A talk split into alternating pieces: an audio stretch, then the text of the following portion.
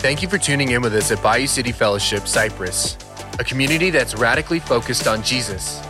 We hope that the message today will equip and inspire you to live in love as Jesus does.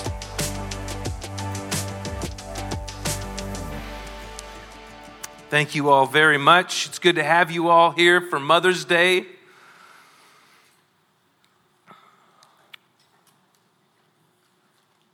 We've been in this series called The Fight because we're in this fight. The spiritual battle raging on for the lives and minds and hearts of people on the earth. And today is no different. Today is no different. We're going to focus today specifically on part of the fight that we all find ourselves in. There's always a moment in your life when you feel like you're up against the ropes. When you're up against the ropes. I bought my wife, I don't know why I bought her a Mother's Day gift. She's not my mom. But because I know better, of course I bought her a gift. In fact, I bought her two. It's not Wife's Day. That's 364 other days of the year. You can send all emails to joey.turman@something.com. I bought her this mug and I liked it. It was cute. And it said Mama Bear on it. Because if you get it in the way or mess with her kids, she will just destroy you. Because this is how Mama Bears work, right? You back them up and what happens? Like they're so cute and cuddly until you mess with their kids, right? And then it's game on. Have you ever seen a mama bear in the wild or on TV in the wild? They're dangerous. You put them up against the ropes, back them into a corner. That's why I like the Rocky movies. That's why everybody likes the Rocky movies. Because Rocky ends up on the mat so many times and he keeps getting back up. And then at some point, he's up against the ropes and he's just taking it, right? He's just like shot after shot. He's just like eating it. And the reason that it works is because he always comes off the ropes, right? He always comes off the ropes. It's the reason that we keep watching the movie. It's why it's a great movie, because there has to be some truth that in life when we find ourselves on the ropes, there has to be a way off, because it feels like sometimes that we just keep taking shots, right? Spiritually, emotionally, today you might be taking shots. Maybe you've been in the corner, right? And you just like, there's no way I can take one more. There's no way I can take one more. Maybe you're just taking shots in your marriage. You're up against the ropes. You're just like, God, how is there a way out of this? How is this ever going to get better? Maybe, look, parenting is not for the faint of heart, amen? All the moms are like, you better preach, boy. Oh, we know. Well, we don't know. You're a mom. I'm not a mom. Right? But you take shots. Parenting is difficult. You feel less than. I loved what Kathy said when she talked about the fear that I somehow lost time. Right? The older we get, we look back and go, God, I wish I would have done it different. Right? Taking shots up against those ropes. I don't know. What circumstances are you in? How do you find yourself today? Maybe you struggle with doubt. I'm a terrible parent. I'm a terrible student. Nobody loves me. I'm unlovable. Right? Because if you're a student, that's what people tell you.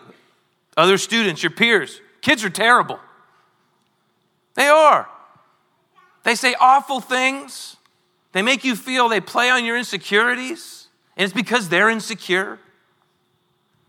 Just taking shots up against the ropes. If you have babies, if you don't have babies, up against the ropes. And what ends up happening in this fight is that we can feel left, fearful, believe ties set aside, unseen. That's the hardest thing, is when you believe that you're the only one in it. And you believe that there's no way off the ropes. There's no way out of this corner. Right? And you can be left kind of stranded. But just like Rocky, there's a way off the ropes. There is a way off the ropes. There's a way out of the corner. There's a way back to the center of the ring so you can go back to work, getting your licks in. You can go stand firm in the middle of the ring instead of feeling helpless and hopeless on the ropes. This is where we find ourselves today. This is where we find ourselves today. Luke chapter 8, you can turn your Bibles there.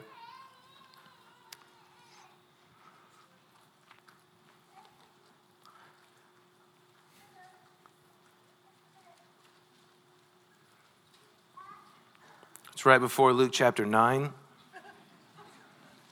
For those of you who are looking.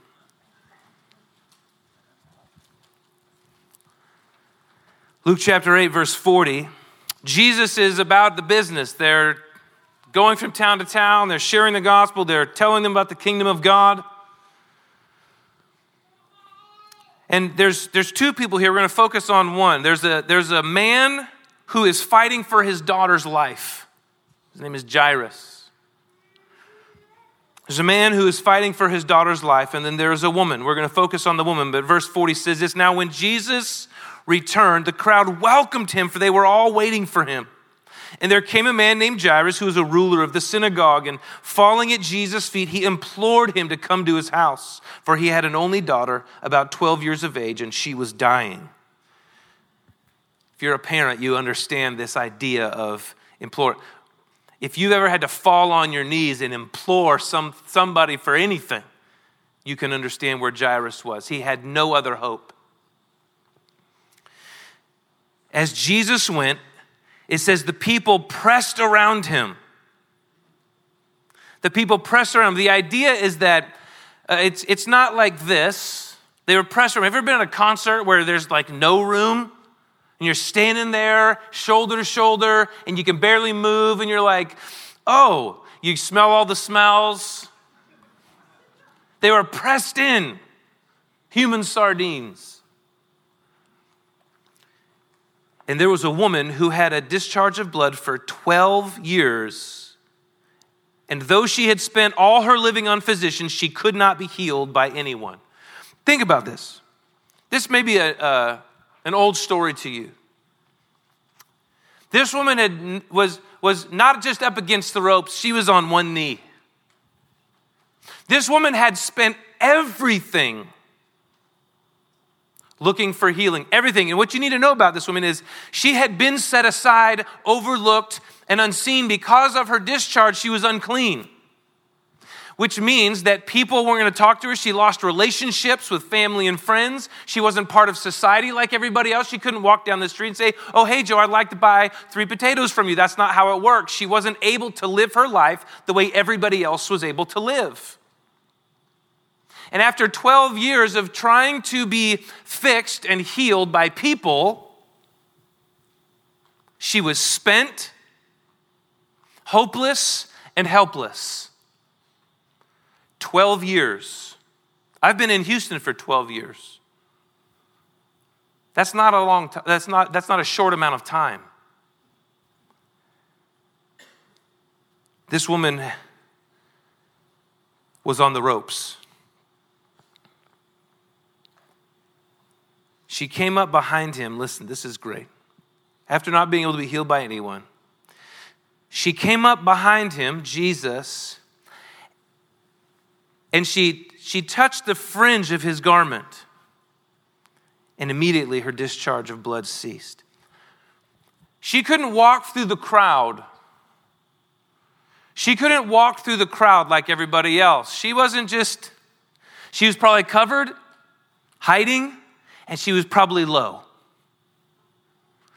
She probably snuck through that crowd, and she tenderly and gingerly, she reached out just to grab the corner, just to grab the very edge, just to touch something in desperation. And it says immediately she was healed. And Jesus said, who was it that touched me? I love this. Who was it that touched me? A woman who wasn't seen by anybody. In fact, she could have walked through the crowd and there would have been a wide berth, or people just would have said, they just wouldn't have even let her in the crowd in the first place. She sneaks in, she reaches out, and Jesus says, "Who touched me?" When everybody's like, "Oh, I don't know who it was." This is Peter. I love Peter. Gosh, this guy. He's like, "Master, do you see the crowds? Everybody's touching you." He says, "Everybody's pressing in on you." But she says, No. "Someone touched me, for I perceive that power has gone out from me." He knew who she was. He knew who she was. He knew that it wasn't just some people at the concert. He knew it wasn't just the people pressing in around him.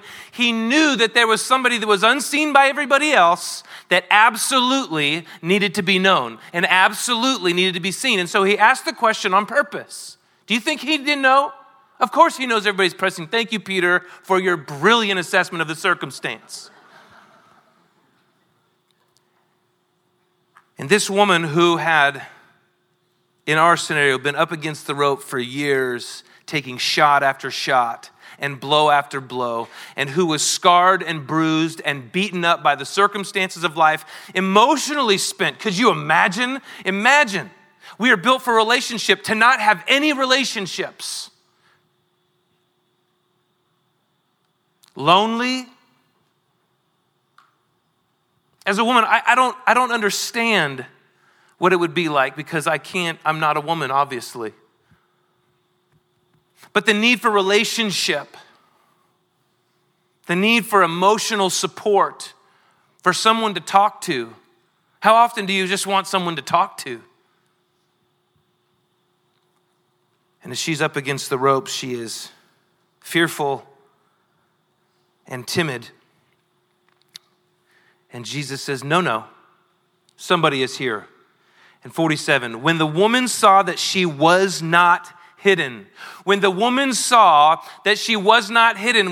not overlooked, when she was not set aside, when somebody recognized her for who she is, when somebody looked at her when they weren't supposed to, when somebody afforded her an audience, when she was supposed to be ostracized and set out because she was unclean. It says, when she saw that she was not hidden, she risked it. It doesn't say it here, but this is what she did. She had to risk vulnerability. She could have slithered away. She could have made her way back. She could have touched, "Oh, I'm clean." Or as the kids say, "Skirt, skirt." And she could have left. But she risked being vulnerable. And it says she came trembling. She said, "You know what? It can't get any worse. I'm already on the ropes." It says that she came trembling. She came in fear to Jesus. And falling down before him, she declared in the presence of all the people. She declared in front of all the people. Does anybody like to take a try? She declared in front of all the people. She said, "I'm going to risk being exposed for who I am in front of all the people," because she believed Jesus to be who he said he was. Oh, I wish we could understand how big a deal this is. We can't even come in front of all the people when there's three of us. We won't risk exposure and vulnerability if there's three of us, let alone all the people. But you know what got her off the ropes? Do you know what got her into the center of the ring again? From sitting in the dirt to standing on her feet? She risked it, and she reached out to Jesus, who saw her and knew her. She risked vulnerability and humbly came to Jesus trembling, and she exposed herself, saying, "It was me. I was the one who touched you." And then she confessed and testified how she had been immediately healed. And he said to her, "Daughter, your faith has made you well. Go in peace." This woman came in fear and trembling, and she left in peace and freedom.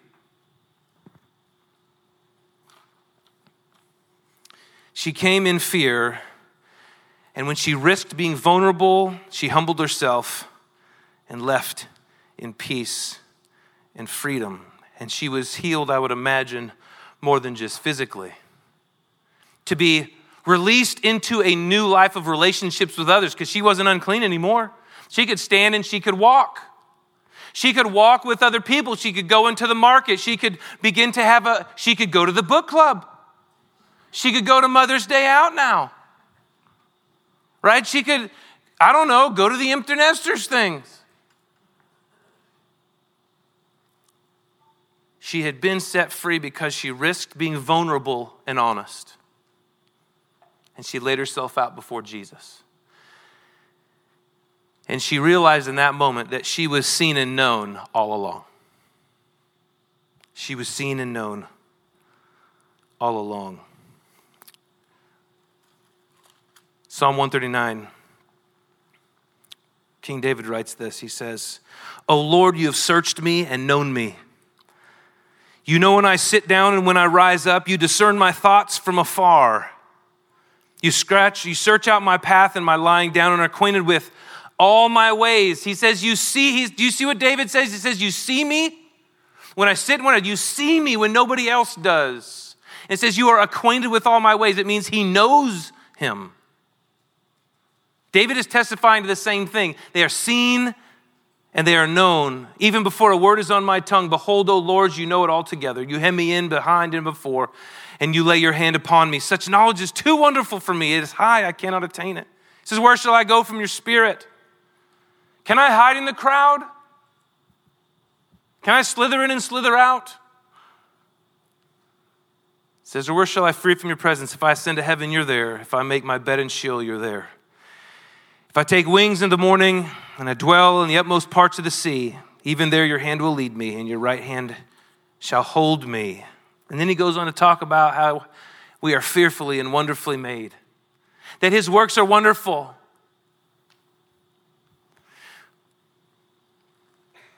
His works are wonderful. Humble vulnerability is the beginning of freedom, a new life of rescue and restoration. What does that look like? Think about it and all the things we talk about, parenting and marriage, health, emotional struggle, when you're just taking shot after shot, all right, where you feel unseen and set aside, you feel worthless, not enough. See, if the enemy can get us to believe that we are isolated and we're the only ones going through it, we will never risk it. If we look at the people around us and we go, oh man, they don't know how I feel. There's no way they could understand. And if I told them, they would probably judge me anyway, and they're not going to love me. See, this is how the woman stayed where she was until she said, you know what? I've already been found out and he loves me anyway. I've already been known and seen. He put me together in my mother's womb.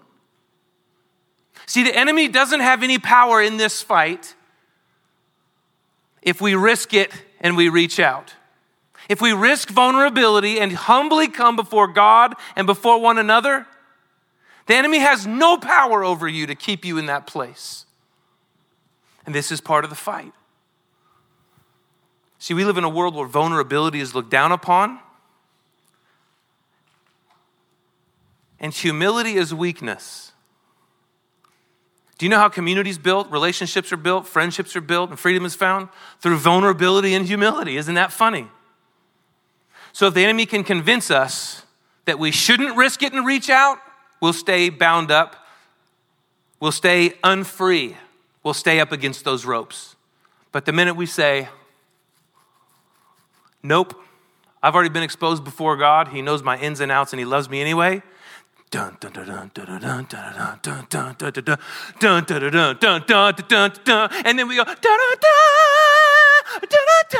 go, and then we're off the ropes, right? And we're back in the fight. Seen and known by God.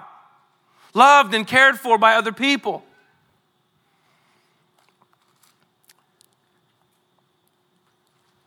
If you're already seen and known by God, who cares what the devil says?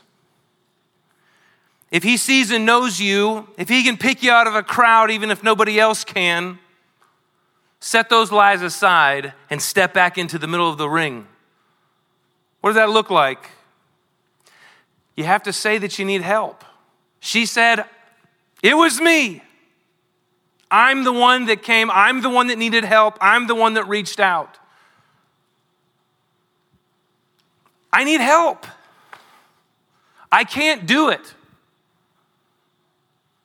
We'll do this one on Father's Day too. I can't do it. I need help. I'm hurting. I'm blowing it. I'm a sinner. I'm a sinner.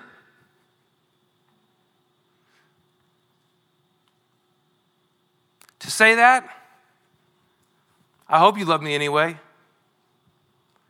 At the end of the day, it doesn't matter because God does. God does. I'm going to read this passage and then we're going to be done. 2 Corinthians, it says this. Blessed is the God and Father of our Lord Jesus Christ, the Father of mercies and a God of all comfort, who comforts us in all our afflictions so that we may be able to comfort those who are in any affliction with the comfort with which we ourselves are comforted by God. Down in verse 8, for we don't want you to be unaware, brothers, of the affliction we experienced in Asia, for we were so utterly burdened beyond our strength. Do you ever feel that way? Utterly burdened beyond our strength, that we despaired of life itself. If that's not a picture of being against the ropes, I don't know what is. It says, indeed, we felt that we had received the sentence of death, but that was to make us rely not on ourselves, but on God who raises the dead. He delivered us from such deadly peril, and he will deliver us. On him we have set our hope that he will deliver us again. What do you need to risk with Jesus? What do you need to reach out about to come off those ropes? And as a people, how can we not be like the crowd that was there, who left her unseen, who left her unknown because of ritual and religion? What would it look like to see and know others?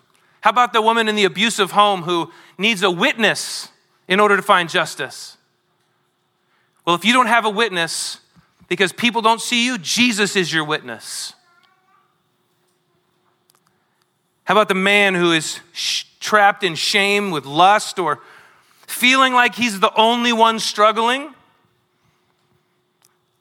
If you don't have somebody to witness with you, if you don't have somebody to see you, there are people. But more than that, there is a Jesus who is your witness. He sees and he knows you. The orphan, the widow, the lonely, and the hurting. What would it look like? What would it look like to see and know those people? It's not safe. At times it will be dangerous. It's not easy, and it will most certainly be hard to see and to know people. Today, if you're up against the ropes, I'm going to ask that you would risk it and be vulnerable with Jesus and reach out to him and allow him to rescue you and to offer you new life. Thank you for listening to today's message. We hope that you feel encouraged. To stay up to date with our current sermon series, you can subscribe wherever you listen to podcasts. If you would like to find more ways to get involved with the Bayou City family, visit us online at bayoucityfellowship.com or download the Bayou City Fellowship Cypress app to find community in the body of Christ.